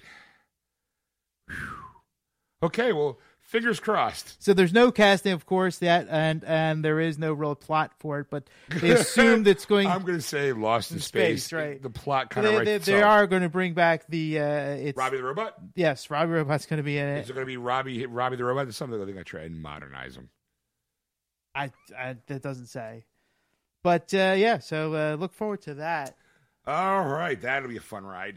All right, what else you got there in the news? Disney made a big announcement this week, which which is kind of not really odd for them, but they brought it to social media, which was like I think one of the first for them to do this in a way of one of their next big projects they're working on, and of course they did it through uh, Facebook. Okay. And uh, of course, it had uh, the, the next movie is going to be. I'm just going to tell you what it is. Wreck It Ralph Two is confirmed by Disney. oh, okay. Well, okay. You know what? Makes sense they would do social media because it is uh, uh, being it's a, a video game property. Yes. You know, like, sure, why not? Use of Facebook. Uh, okay, I'm excited. I love Wreck It Ralph. So March 9th, 2018 is the release date for the movie. And of course, it's going to have uh, uh, uh, I had his name here for a second. Uh, John C. Reilly, John C. Reilly, and Sarah Silverman. as just the two of them. But instead of video games, they're going to have their adventures on the internet. Okay, which makes sense why they did it on Facebook. Book, right? You know, to kind of the what do you call it? The um, s- symmetry of the whole thing. Yes, they said that that they going through the internet, they have a lot more of jokes that they can they can produce because it's such a vast area of of uh, Yeah, but let's face it, it's not going to be the Wreck-It Ralph of the internet that we want. yeah. Like, oh my God, there's Wreck-It Ralph stumbles upon it like Pornhub. You know, they might do like a, maybe an adult con like an adult, Adult joke, joke. Yeah. but they probably won't be like, oh, wow, my God, why is he hurting her like that? She doesn't look like she's hurting. Like, uh, okay, like all right. Why would you put that in your mouth? That kind of thing.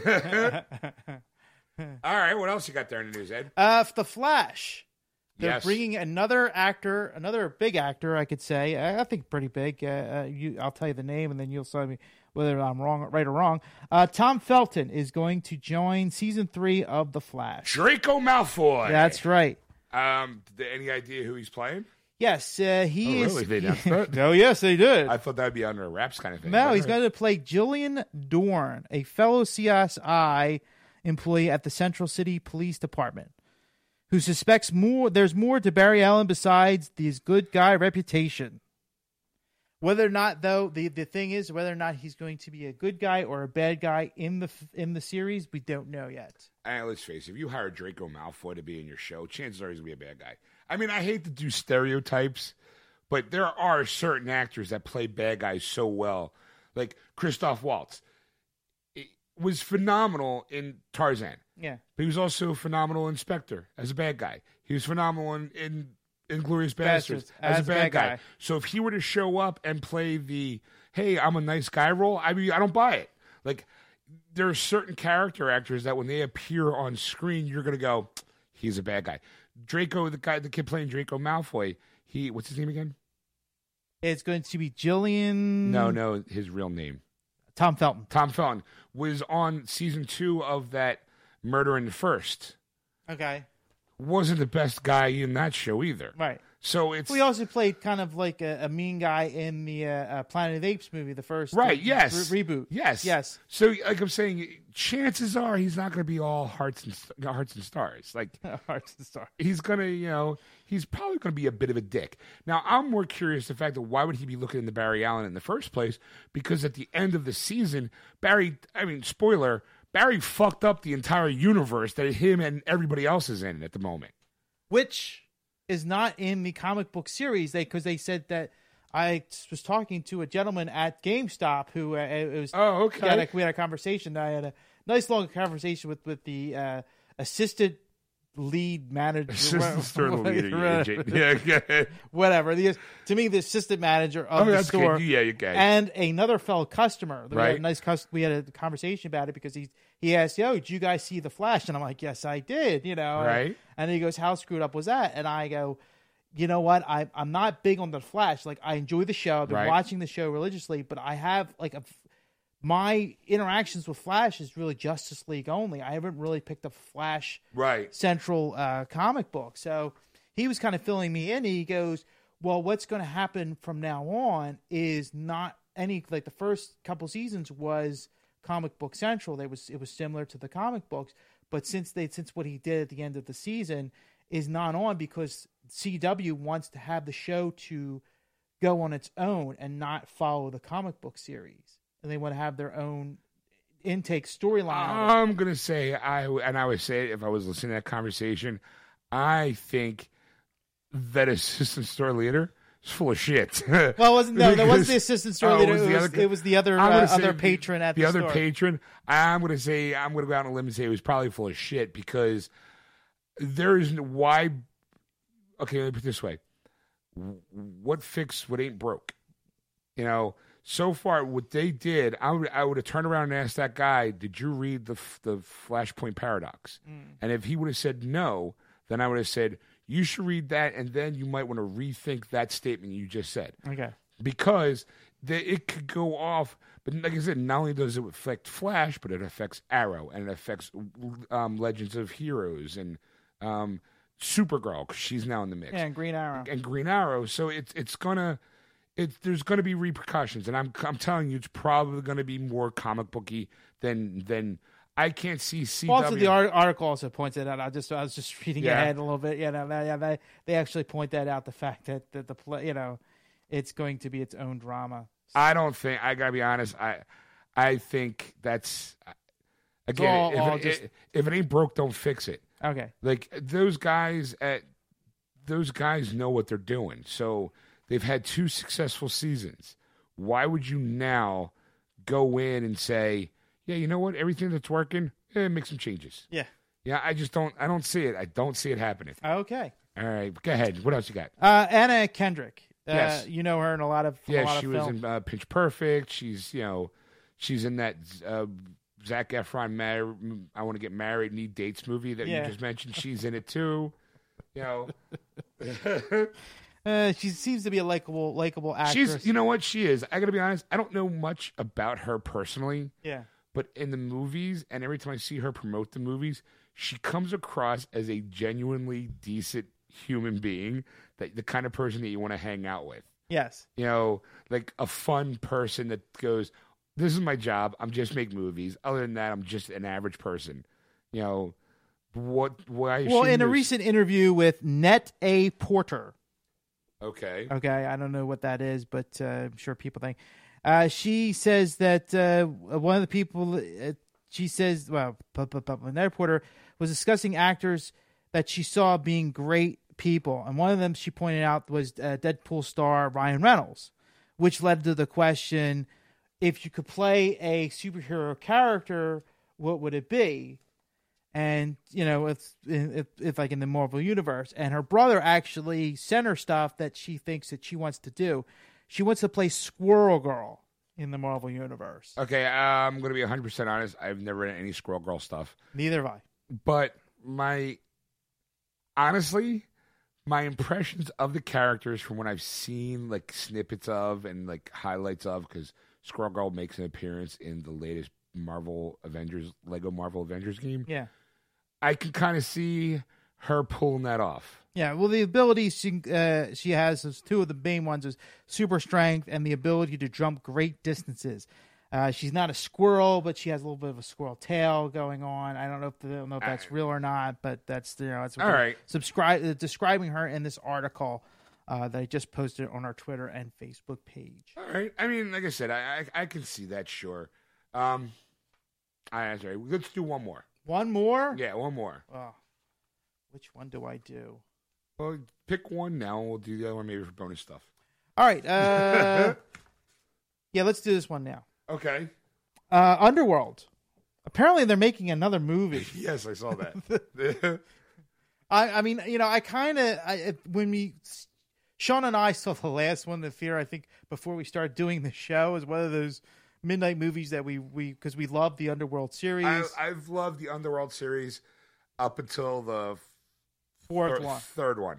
third one. Well, the third one was the one where it was didn't have Selena in it. It didn't have her. Oh, it was the prequel. it was, hey, remember that story we told you in the second movie? Um, we're now going to tell you that we're going to give you a what was full. the the first movie? uh, it was the second movie. First movie.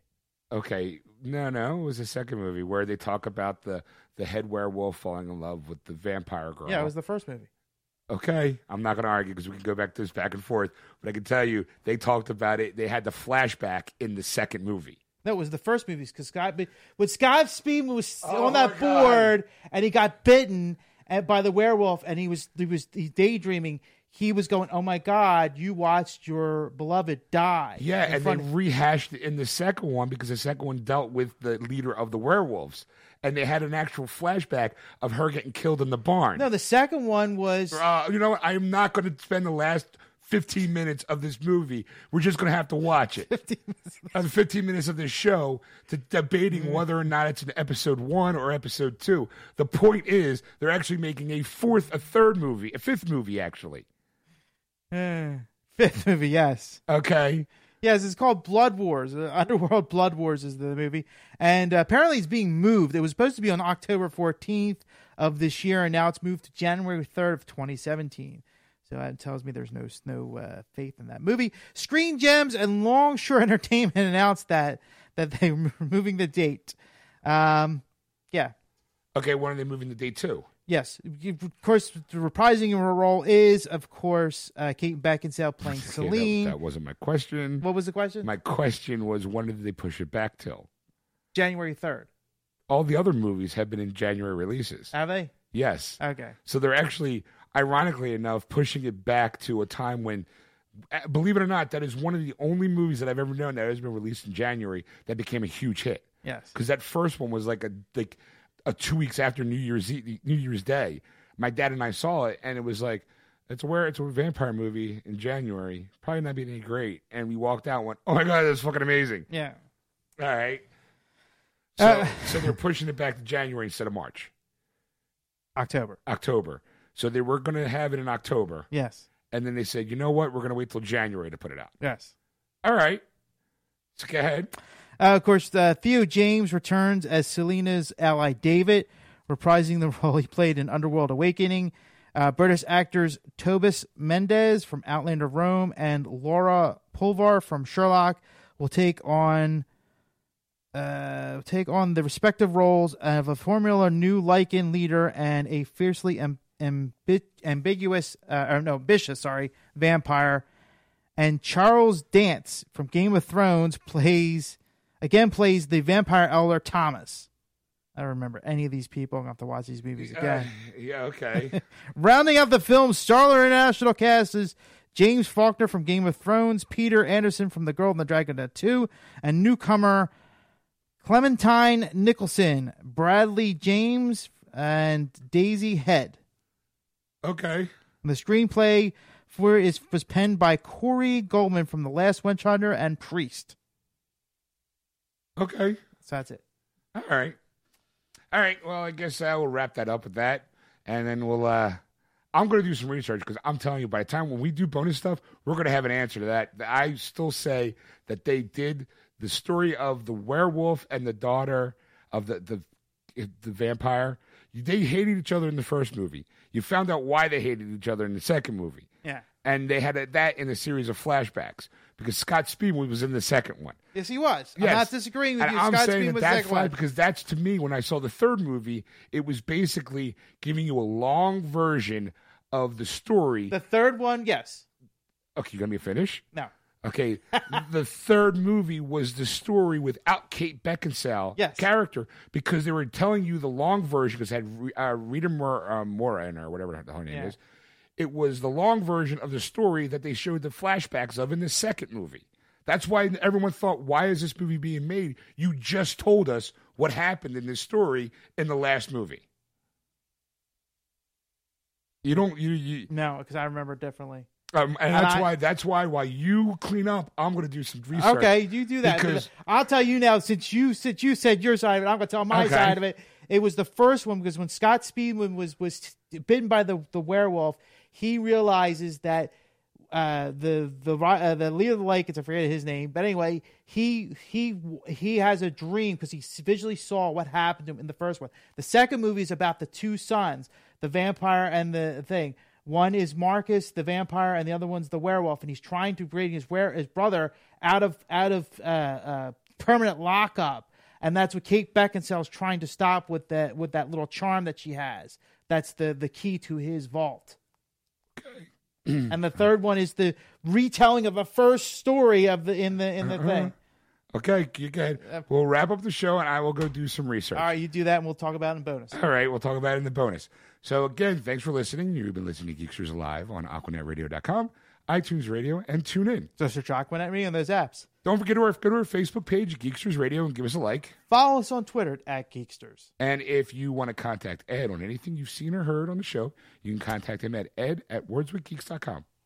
or you can contact Sean at Sean at wordswithgeeks.com. But if you wanted to get the podcast version of our shows, you know, the, the, the rebroadcast of these shows or past shows, you can go to wordswithgeeks.com or iTunes or go to the About sections of Geeksters Radio's Facebook page and see all the other sites you can go to. If you're a Google user, you can download any podcast app, search for Geeksters, and our shows will be there for you. And we'll see you next week, folks. Bye! And we're back. Welcome back.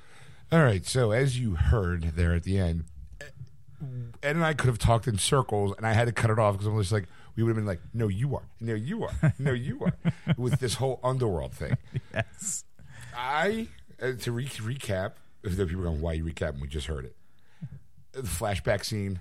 We are talking about the new movie Yeah. coming out, and I wasn't a fan of the third movie. I'm a fan of the series, but I wasn't a fan of the third movie because I felt like the third movie gave us the full version of the shortened version that I was in part two. Yes. Now, Ed's counter argument was it wasn't in part two; it was in part one with Right. the flashbacks. So I'm, you know, at the end of the show, I'm looking up stuff, and I do see a flashback of the the stuff of the what the lead what Lucius is Lucius the head werewolf. Uh, yes. Yes, Yes. Lucius is telling the story to Michael, and the person edited the video down and to have the flashbacks from the third movie. Yes, You know, with the actr- actress who played the character in the third Right. movie. Yes. because in the and then I was like, that's not the scene that I'm talking about because obviously it looks like it was edited. Right. So we hop in the car, and on a long trip back home for some reason, because a little behind the scenes there thing, folks, is that for some reason something was going on, and I'm assuming it was like some sort of fireworks display. Because when we left, boy, it sounded like we were in sounded like war we were zone. yeah, we were like we were in Independence Day, Yes. and we couldn't see fireworks, but we could certainly hear them. And then on the way home, there was a mob of traffic, a mob. yeah, we get st- we get stuck at a light that we can't go any further because the idiot at the light ahead of that one won't move because he's afraid to merge into traffic. Yeah, he's a big pussy. Yes. so Sean had to reinvert himself, basically go back around the long way just so we could go in the flow of traffic to keep moving. Right. So uh, we get back here, and after we get settled, first thing Ed does is grab Underworld and Underworld 2. Yes. Underworld and Ever- Underworld Evolution. Yes. So we pop in uh, the first one, and we get to the part where the flashback is. Yes. And I don't remember. I remember that flashback because it was done in a very um, warpy time. Right, style. like you can't really see the faces too much because her face is, is kind of like uh, uh um Well, her her face is blonde. First of all, right, Yeah. and, it was kind of like uh, wavy over her face. You couldn't really see it too well. Right, but it definitely didn't make you feel like, oh, we're just covering up her face because if they worked in the Marvel universe, uh, Rena Mara, or what I think Yeah. her name is, she would have already been cast and they would have already had that that moment. It would have been more like a cameo rather than, you know, Yeah. to set up for the third movie. Right. But it was just some stand-in actress who probably got paid a per diem for the day just to because she didn't have any speaking lines other than just go, eh. Yeah. you know. And I told Ed, I'm like, that's not the scene I'm talking about. I remember more of a of a fleshed out, not still not with her in it, the girl from the third one, Yeah. but definitely a more of a talky thing, All right. more of a talky talky More thing, talky, more talky, talky. Ta- more talky. Wasn't the silent movies, kids? It was the talkie movies. It was more talky, less wavy.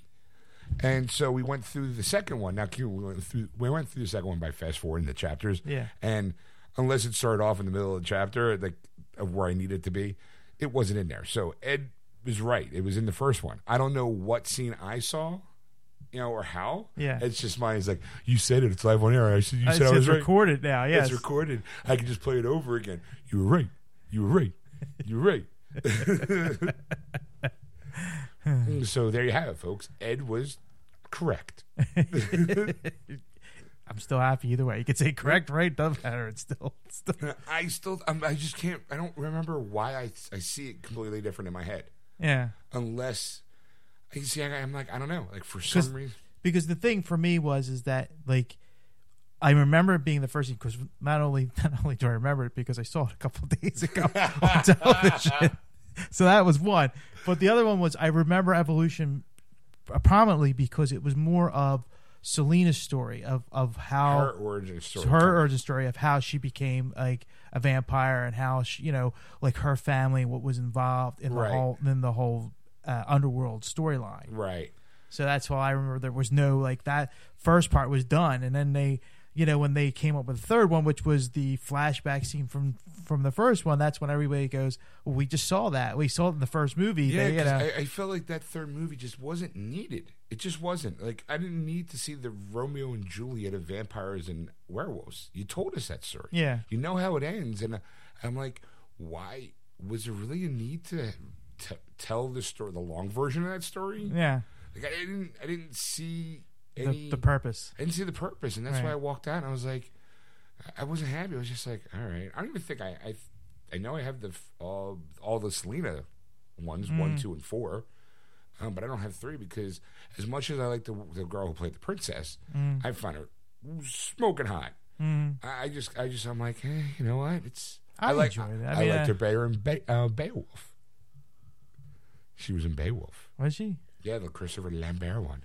Oh, oh, okay, that one. Yeah, no, no, it was Angelina Jolie was in the c- computer animated Yeah, one right. because that scene, computer animated, Angelina Jolie coming out of the water. It's like, oh, I love that scene. Even though it's all digital, I don't care. digital. She's Angela. drawn well. She's digitally enhanced. She's got pixels that pop. so there you have it, folks. Ed was correct. I was wrong. That's even better now. Like I, said, I, was wrong. Yes. You know. And look, even a blind squirrel finds a nut every once in a while, so don't get too happy about it. I know. I'll flub it up next week. So uh, And I'm just gonna go, ah, revenge is mine. because we still haven't. There was another argument way back when we still haven't really. Uh, Which argument? the Manhunter one. It was it, not Manhunter. Uh, Mindhunter with uh, uh, Christian Slater. yes. And, and uh, the end of that movie. We we were arguing about uh, who survived the the and who who was the murderer in the in the film. It was Christian Slater. No, it wasn't. It was uh, uh, uh, Jamie Lee. Uh, not Jamie Lee. Uh, uh, uh, Oh, Jonny Lee Miller. Jonny Lee Miller. He was the killer in that movie. He was. Yes. Okay. And we, we right. You were like, "It's Christian Slater." I'm like, he died like at the beginning of the movie. no, that was Rico who died in the beginning of the movie. Was Val uh, Kilmer. Val Kilmer. And Christian Slater. I kind of got to see that movie again. Yes. I know LL Cool J's in it. Yes. And the the the blonde from uh, I want to say Cold Case, Uh-huh. but that was before she was became known as the girl from Cold Case. Yeah. So I gotta see that movie again. Do you have that movie? Yes. I gotta see that because it was a really really. That's a really movie. Yes. It was a movie that it's just a weird thing. I, got, I saw that movie as a bootleg. Uh-huh. And my dad bought it because you know there's always a guy at a counter somewhere, and, Yeah. and he's like, "Yo, man, you know, if you buy two, get one free," kind of thing. And my dad's like, "Well, there's no two movies," and the guy actually recommended, "Here, take this movie home. This make this your third movie. I guarantee you're gonna love it." Yeah. So my dad was like, "Okay, it's free. What the fuck do I care?" And we watched it, and it was phenomenal. Yeah, I'm it like, was. Why wasn't this movie in theaters? Like, Because just- I got into a Val Kilmer kick for a while. I was watching a lot of his movies because there was another one called, I think it was called Spartan, uh, where he was plays a detective or an FBI agent that was hunting down a killer. okay, and it was and it had like Ed O'Neill in it and, and uh, Oh, William wow. H Macy, uh, yeah, William H Macy, Yeah. and it so it was like like all these characters, it's like people that you wouldn't see in like predominant movies that were in this movie, and it was just it was a great movie to watch. Like it was a really There's another movie that he's in. And I'm itching to watch. Thirteen, I think it's called. Where and it's it's it's based. It's a movie. Yeah. Mm-hmm. But then there's a British version of the movie, and then there was a British version of the TV. It was like a TV show. yes, And it's all on Netflix. So I'm like, one day I will watch it all. Like I just I just I'm just curious because I kind of forget what Thirteen was about. yeah, And then then see the original. I guess I'm saying the British version, and then the TV. I don't know. Just, anyway, segue. well, there you have it, folks. Um, I don't know what much to add. You got anything to add? There, there is nothing else to add. Oh, well, we could do a bonus article. Sure, if you want. I mean, Well, this one this one didn't make it because uh, um, time constraints. There was a couple articles, but this is the one that we were down to the last kind of two, and this is the one that uh, uh, when we were we we talked about it briefly a while back, and uh, not a while back, but a couple days ago, and it's about uh, the uh, video games. It's about uh, Batman. Um, oh, the Return to Arkham uh, I'm trying to flip or through as I was talking.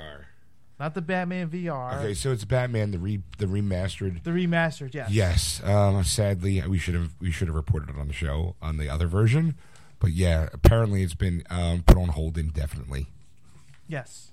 Um, reason being, you don't really need the articles. I think I know the article. Why, Yes. why you can skim it while I talk, um, and either confirm or deny what I'm about to say. Um, apparently, the rumor is is that a while ago when they did like the trailer, they did somebody does a side by side comparison. That, that always happens. Like here's Yeah. is what the PS3 version is, and this is what the PS4 version. This is what the remastered will look like. Yes. And a lot of people didn't like the way the remastered looked.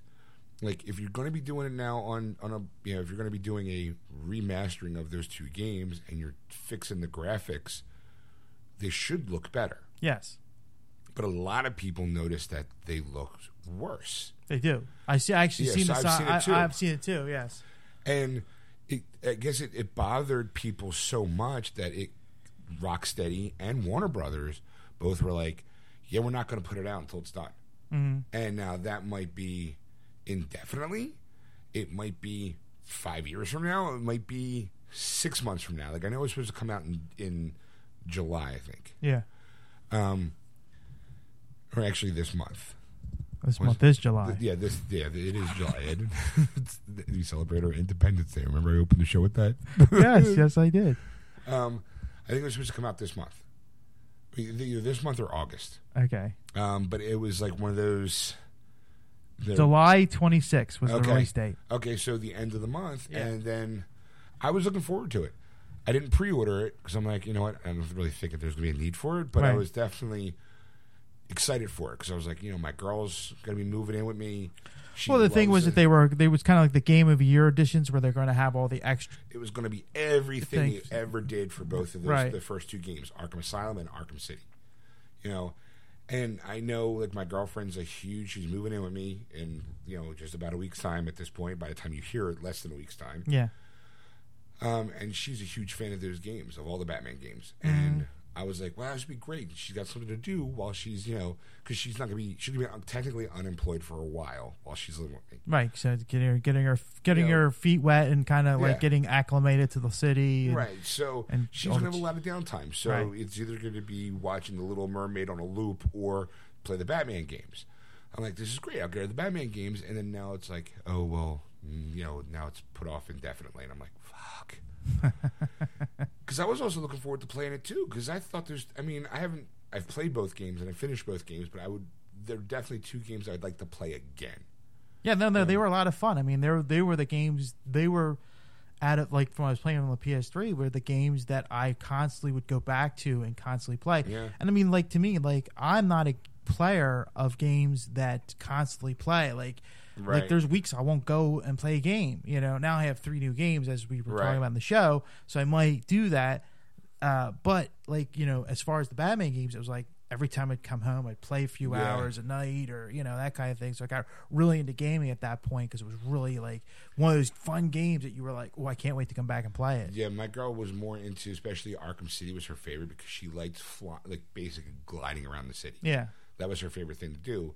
She's like, I, I could do that for hours. Just, just be Batman, swing around the city, beat up some people, and I'd be like, "What about the game and stuff?" And she's just like, "I finished it. I, I don't care." Like, you know, she just enjoyed just looking at everything. yeah, I'm like, it was oh, okay. glorious. It was. It Yeah, was. It was a. and it it was. That's what I'm saying. Like, if to do a high def version or remastered edition would have been phenomenal. Like, it should have looked gorgeous. Because I saw that the, the my my the one image that stands out in my head is the Hugo Strange image, where on the PS3 you see his face and it looks crystal clear and Yeah. sharp, but on the PS4 it looks like he's in a shadow. yes. And I'm just like, what? What? Well, a lot of a lot of the darker tones was the problem. I mean, there's a there's a shot of the Joker where they show him and his eyes almost like disappear because it's in a shadowy, uh, Okay. uh, like like low light level Right. uh, type of thing, and it's just two black spots in his eye sockets, and you're Oh. like. Like uh, you know, and you see the before and after, and you're like, yeah, the after doesn't look as as yeah, you, crystal. you would think that the after should have been the before. Like you figure, oh, maybe they just reversed it. Yeah. you know, like this is what it looks now, and this is what it used to look like. Yeah, and so you're like, that's what it looks like now. It's like it's a shame. I'm like, ooh, you know. Now I have the next game. We didn't talk about, but now I have about a month wait time, a little more than a month wait time for No Man's Sky. yeah. So I'm like, I can't. I got delayed as well, right? Like, It got delayed by only about. Uh, it should have came out June 21st. okay, So I got pushed back just just shy of a month. I mean, Okay. about, a month- about a month and two weeks because they wanted to polish it up a little bit, or who knows? Yeah. You know, it's a Sony exclusive, so um, I think they just wanted to make sure that it was perfect. yeah. You know, who knows? I don't. Maybe they maybe they wanted to add a couple things. Like, I, this game is such a mystery to me that I have no idea what I'm going to get to start off with, other than the fact that it looked great and I get to hop from planet to planet naming things. Yeah. Because I guarantee you, there's going to be a planet called Geeksters. I'm telling you. you know, and on up um, in the solar system, like it'll be like planet Aquanet Radio, planet iTunes. You know, Yeah. in the galaxy of Geeksters. You know, Like, hey, look at the new planet Sean. Like, here's a planet Ed. You know. Here's Geeksters Radio. Yes. you know, it'll, and I'll just have a name. I'll just type out geeksersradio.facebook.com. Like, you know, like, or Facebook.com forward slash Geeksters Radio. So you'd be like, what the hell's that? Let's go find out. Oh, it's an actual website. I'm going to like that. That's Yeah. a cool idea. Yeah, yeah. You know? so I'm thinking might might be the name of my galaxy. so if you pick up No Man's Sky, keep an eye out for that. One like I'm more curious to see if they're going to do a database, but I can't just can't wait for that game. Anyway, there you have it, folks. Another edition of Geeksters coming to you, semi-live, into your ear holes. You like that? Anything? Because you're scratching your chin, like you have something else you want to add. No, You're no, I'm trying to think of something. I just can't. Yeah. I mean, it's like, yeah, right. It's it's well, it is live. It's because we're not going to edit this. This is what you get. There's no, uh, we don't take anything out of the show. All the farts, coughs, burps are in there, as well as the jokes. yes. Some of the jokes are the burps, the coughs, and the farts. But anyway, I Uh, digress. So thanks again for listening, folks. We really do appreciate it. And if you do want to catch the show live, you can catch it on Sunday nights, starting at 6 p.m. Eastern si- Easter time. Easter time. Roll you on Easter. on Sundays, little bunny rabbits come out, going geeksters. They hop geeksters, geeksters. Um, the Easter rabbit, hooray! The happy Easter rabbit, hooray! Sorry, Are you done? this whole thing is loony. I should have stood in bed. anyway, so sorry. People are going. How does Ed do it? How does he? How does he put up with that wackiness? Alcohol.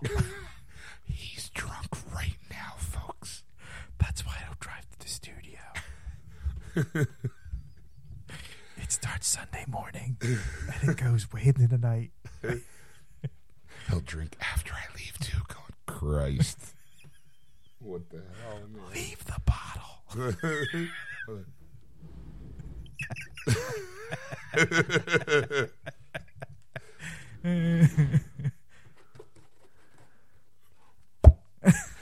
Look, look, look, look, look, look, look, look, look, look, look, look, look, look.